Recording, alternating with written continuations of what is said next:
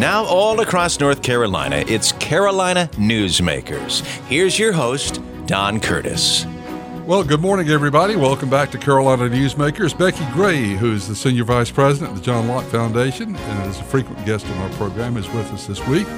And uh, we're going to test Becki's insights and knowledge on what's going on in the 2019 legislative session.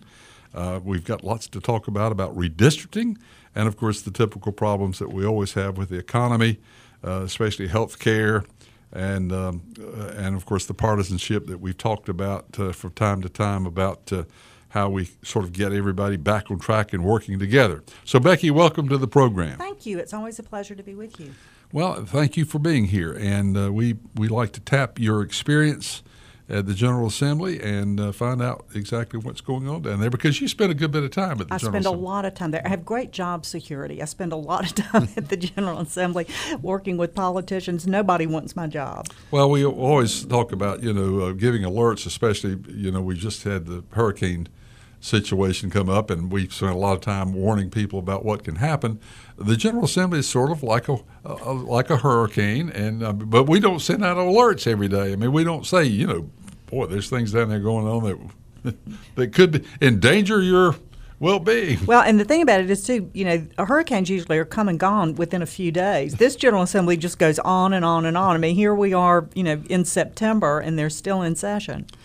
Yep. Uh, and I, I always like uh, when they have the so-called long, regular session and the long session. They're both about the same length. I mean, Well, and the long session, they weren't kidding. It's really a long session, January to here we are, September, and really no end in sight. Well, the tie, uh, one of the big tie-ups is the budget impasse. Uh, the governor has vetoed the budget, but it seems like the, the General Assembly is sort of working around that in certain areas by exempting uh, or going ahead and passing legislation for certain parts of the budget. Is that a good practice? Is that something that uh, will serve us long over the long term, or should we just handle the uh, budget impasse? Well, you know, Don, I don't think it's a bad thing. It's not the preferable thing would have been for the governor not to veto the budget or for some of the Democratic members of the Democratic caucus to override that veto and put that $24 billion package of spending in place. However, that's not the situation that we had. Uh, a couple years ago, the General Assembly, I think, was really smart in that they passed a law that said if we have a budget impasse like this, we'll just revert to last year's spending. So we're not looking at a government shutdown. We've got that going on. But there were some things in the budget, some increase in pay for correction officers, for state employees across the board, uh, for SBI, ALE agents, and things like that, that they thought was important enough to get into place. So they've done this kind of workaround, if you will. Now, the General Assembly passed that, the governor signed it, so those have gone into place. And the other thing about doing this kind of piecemeal, you know, Don, one, one way to look at it is when you have that $24 billion budget, there's a lot of stuff in there. When you do it piece by piece, it's more transparent.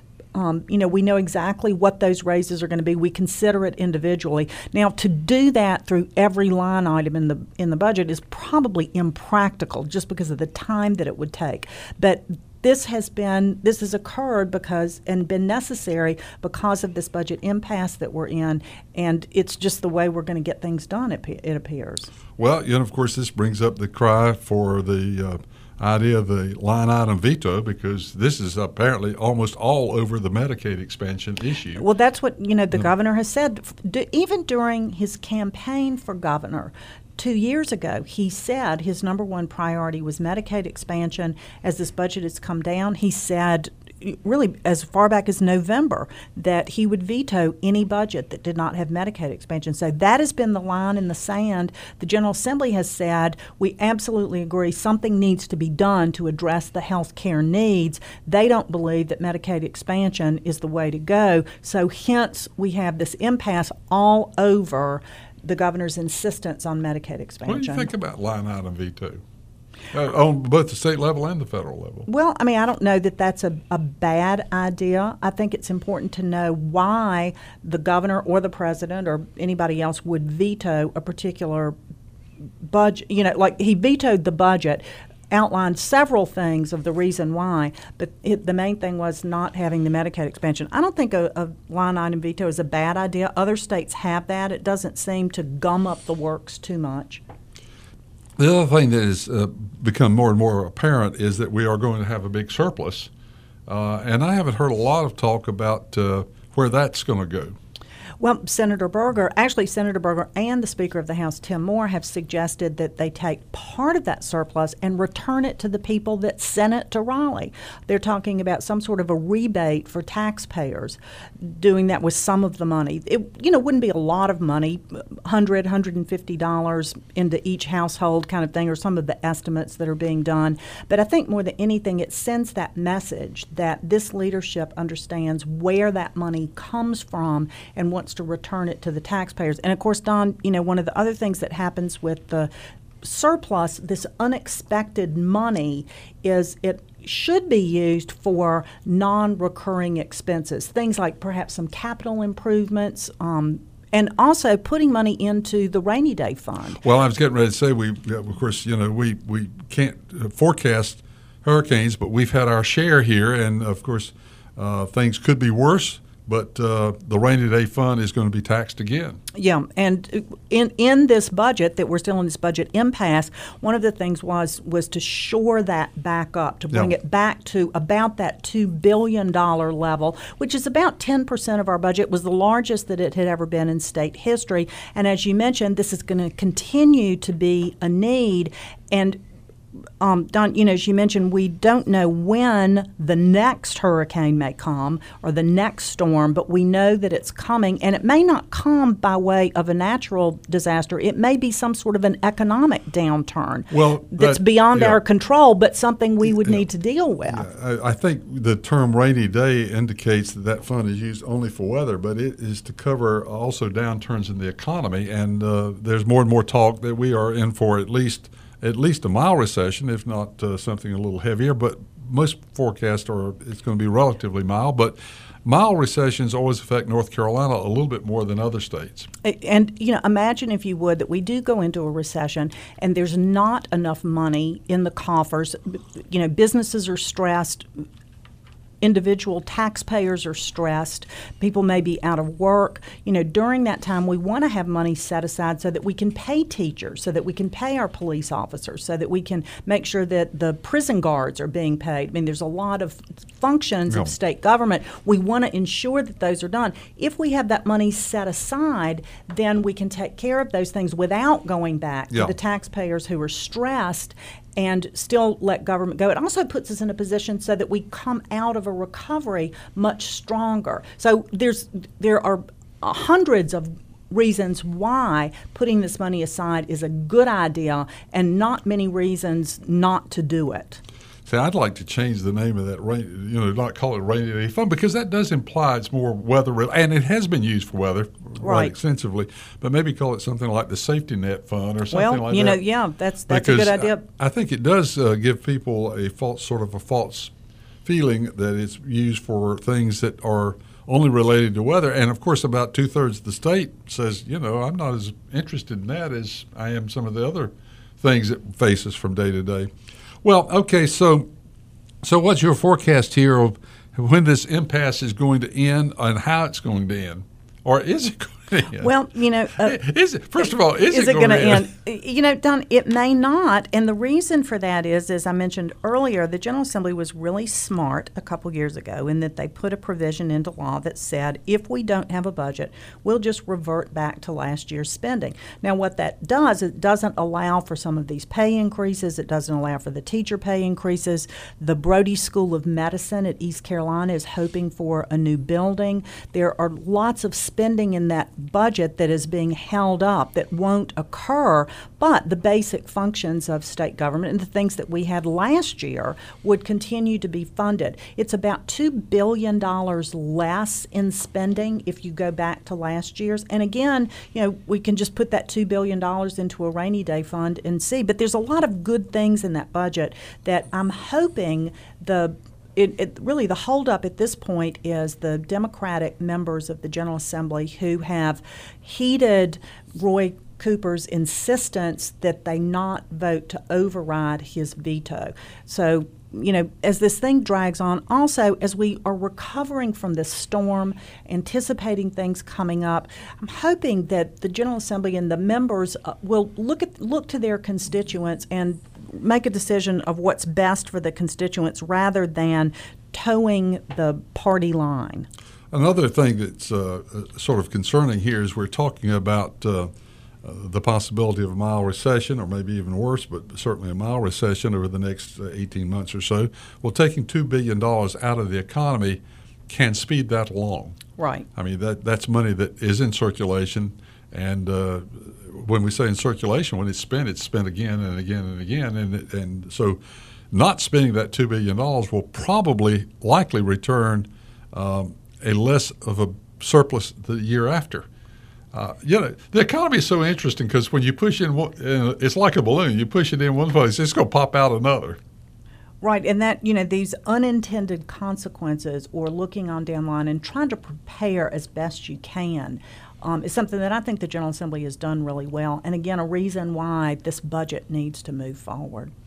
So again, what, what's your forecast here? I'm hoping that after this most recent storm that we've had, after many of the members of the General Assembly go back to their districts.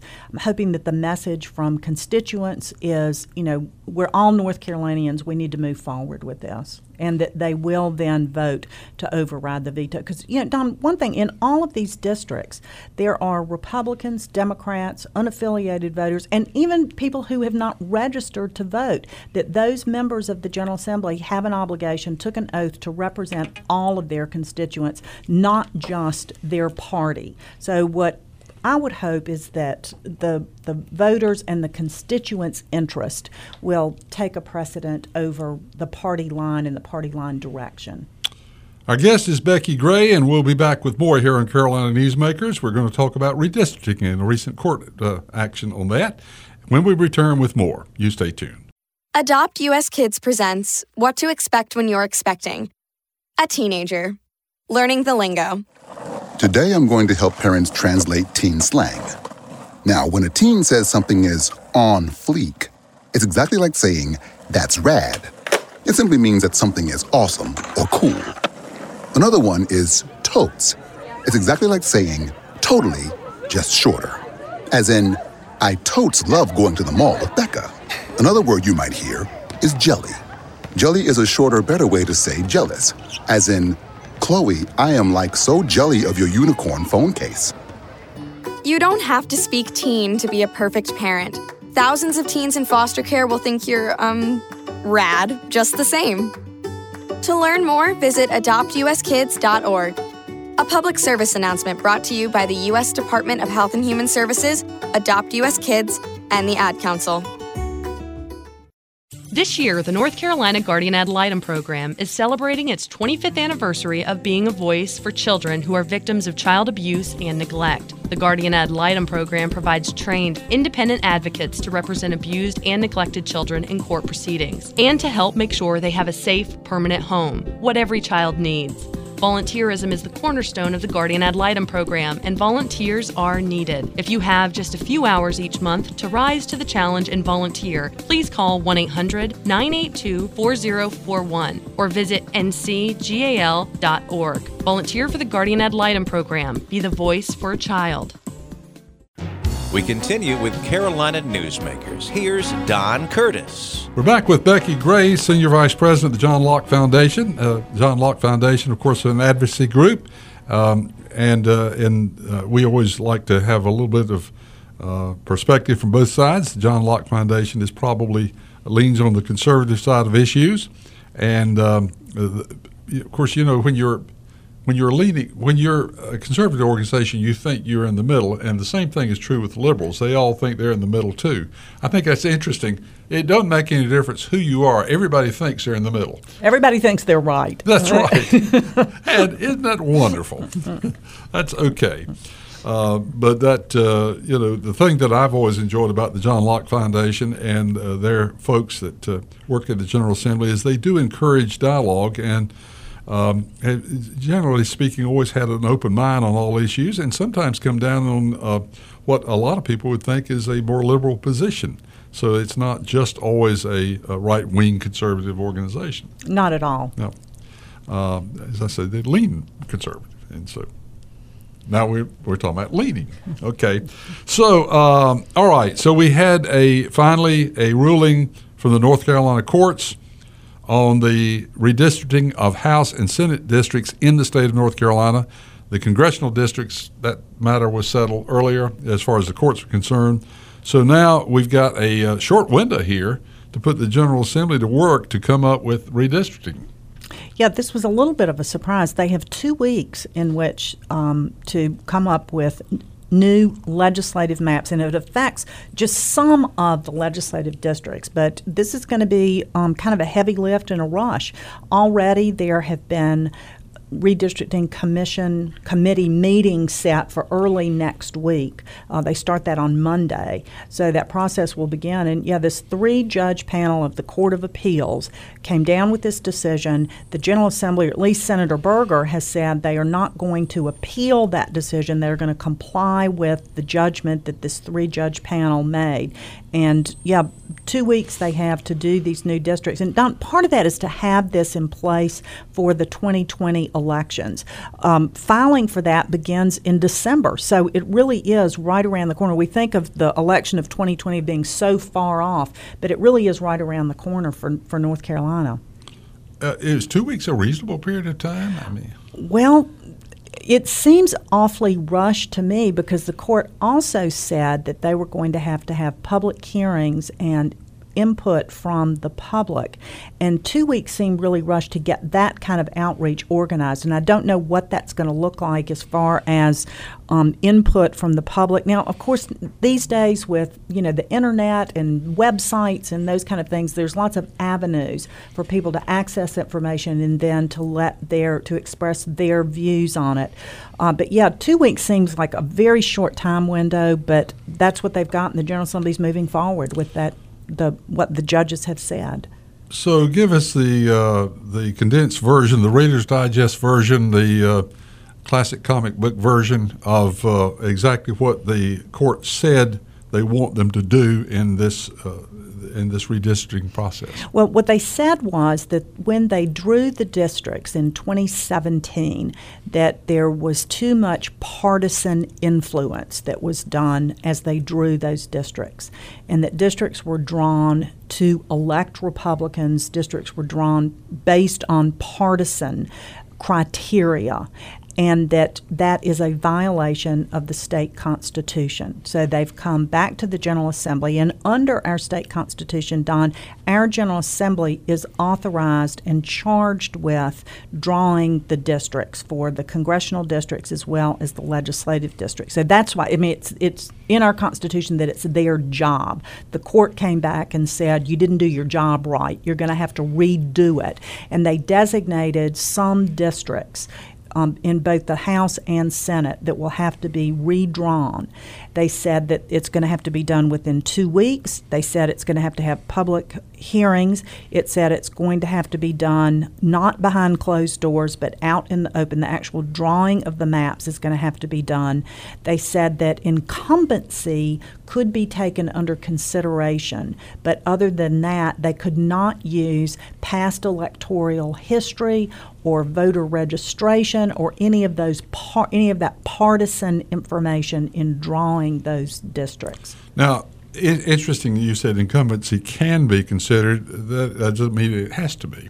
Right, but that to me was a little bit of, of you know an incongruity in the That's, judge's decision that if it has to be totally nonpartisan, it seems to me that incumbency would be part of those things that could not be considered. So that was a b- bit of an odd twist. I thought so too because uh, uh, that can make the job of being fair uh, uh very difficult to do because if you're pres- preserving a district, then you've got to work around it. And all of those incumbents are associated with one party or the other. You know, is the thing. But then the other thing that that now, North Carolina, a person running for the Senate or House has to live in the district. Yes. Now that's Yes. not true with Congress. That's true. Yes. which is interesting. I mean, you know, if you want to run for the 13th district, you can live in the first district. Right, exactly. Yeah, I've always thought that was kind of an interesting We've twist never had well. that to happen, uh, to my knowledge. No, well, there's been some challenges to, you know, if particularly in the legislative races, if they live in those districts. But you know, I'm not sure that it's ever been done. I don't, I don't know how what your campaign slogan would be to your constituents. I don't live in your district, but elect me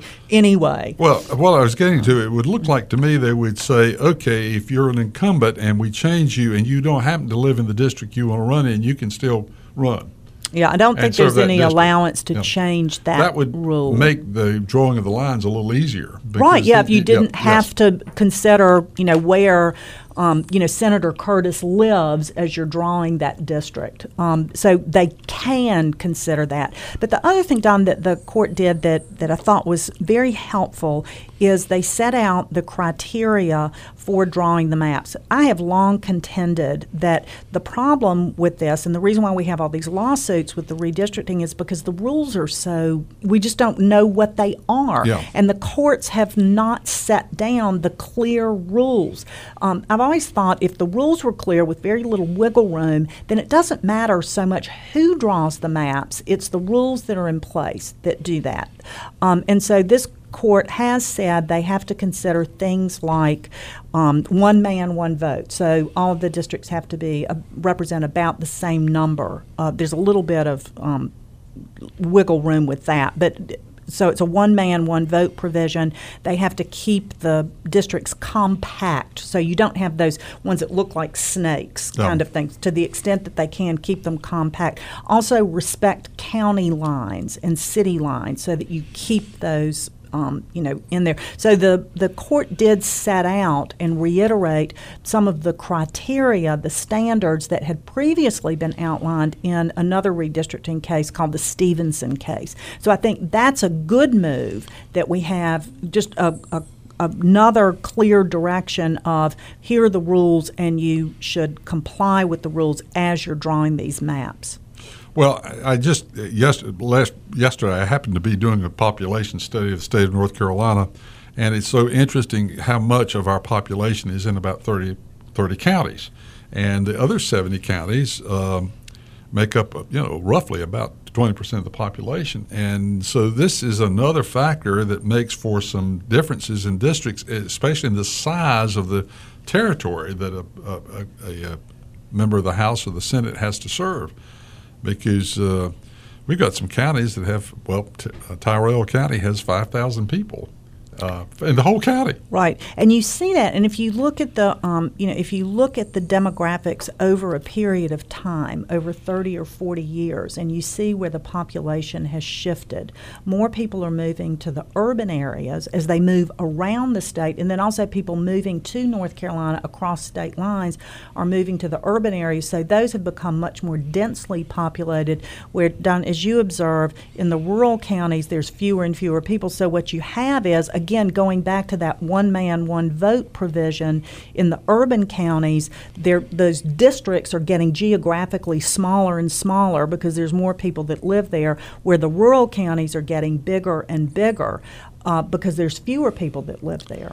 And actually, that puts the heat on the bigger counties because sometimes you, you get to a street and you say, well, wait a minute, you know, if we go across this street, uh, we're going to be in violation of the size of the population or something.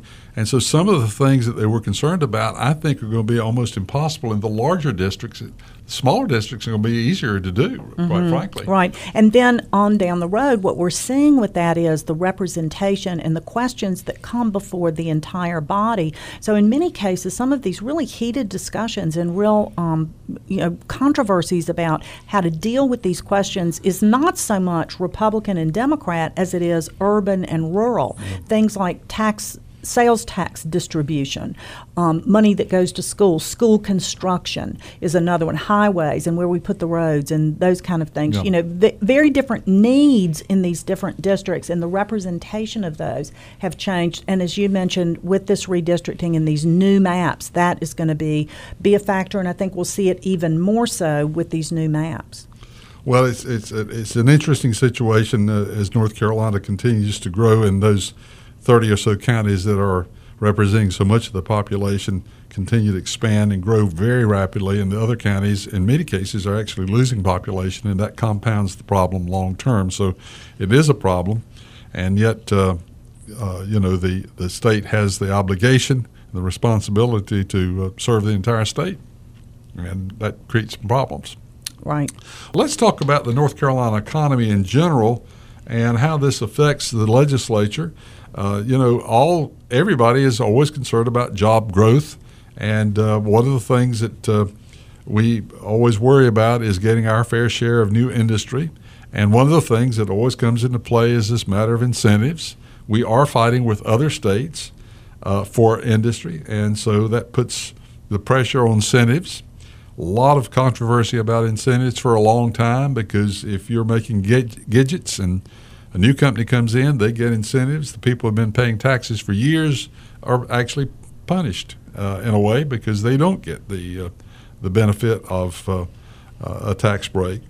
That's uh, one of the issues that's always bothered me a lot about incentives. On the other hand, we're forced into it because South Carolina and Virginia and Georgia and all the other states are doing it.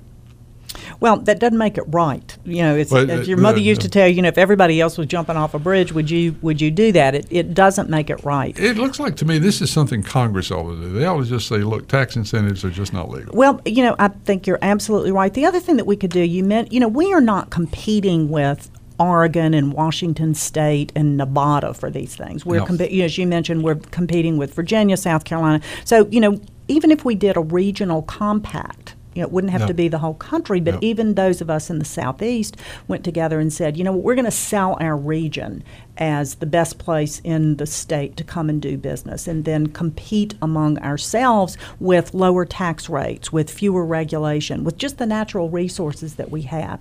Those kind of things would certainly be a better way to do it than when government is really taking a risk with taxpayer money by betting on a particular industry or, in many cases, a particular company.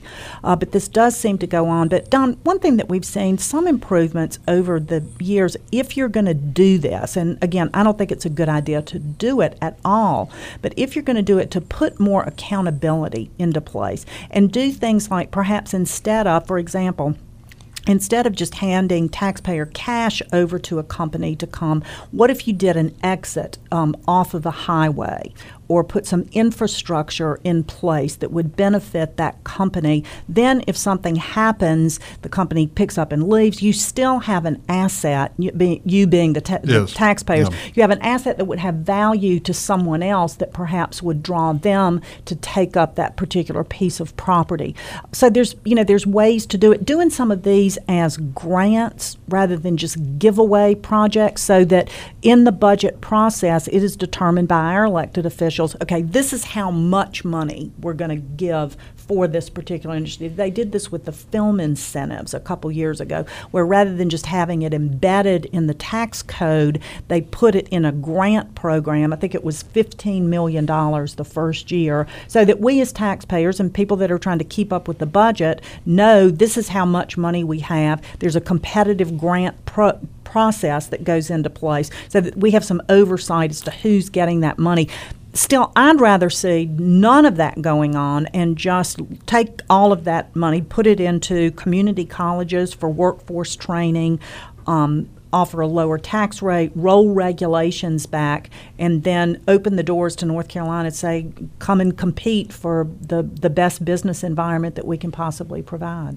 Becki, you uh, have answered that question extraordinarily well, and we appreciate you taking time to be with us on Carolina Newsmakers.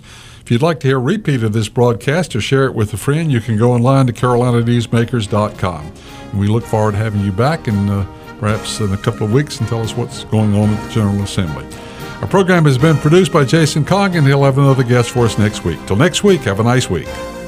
Carolina Newsmakers is a production of NCN and is heard each week on a network of North Carolina's leading radio stations.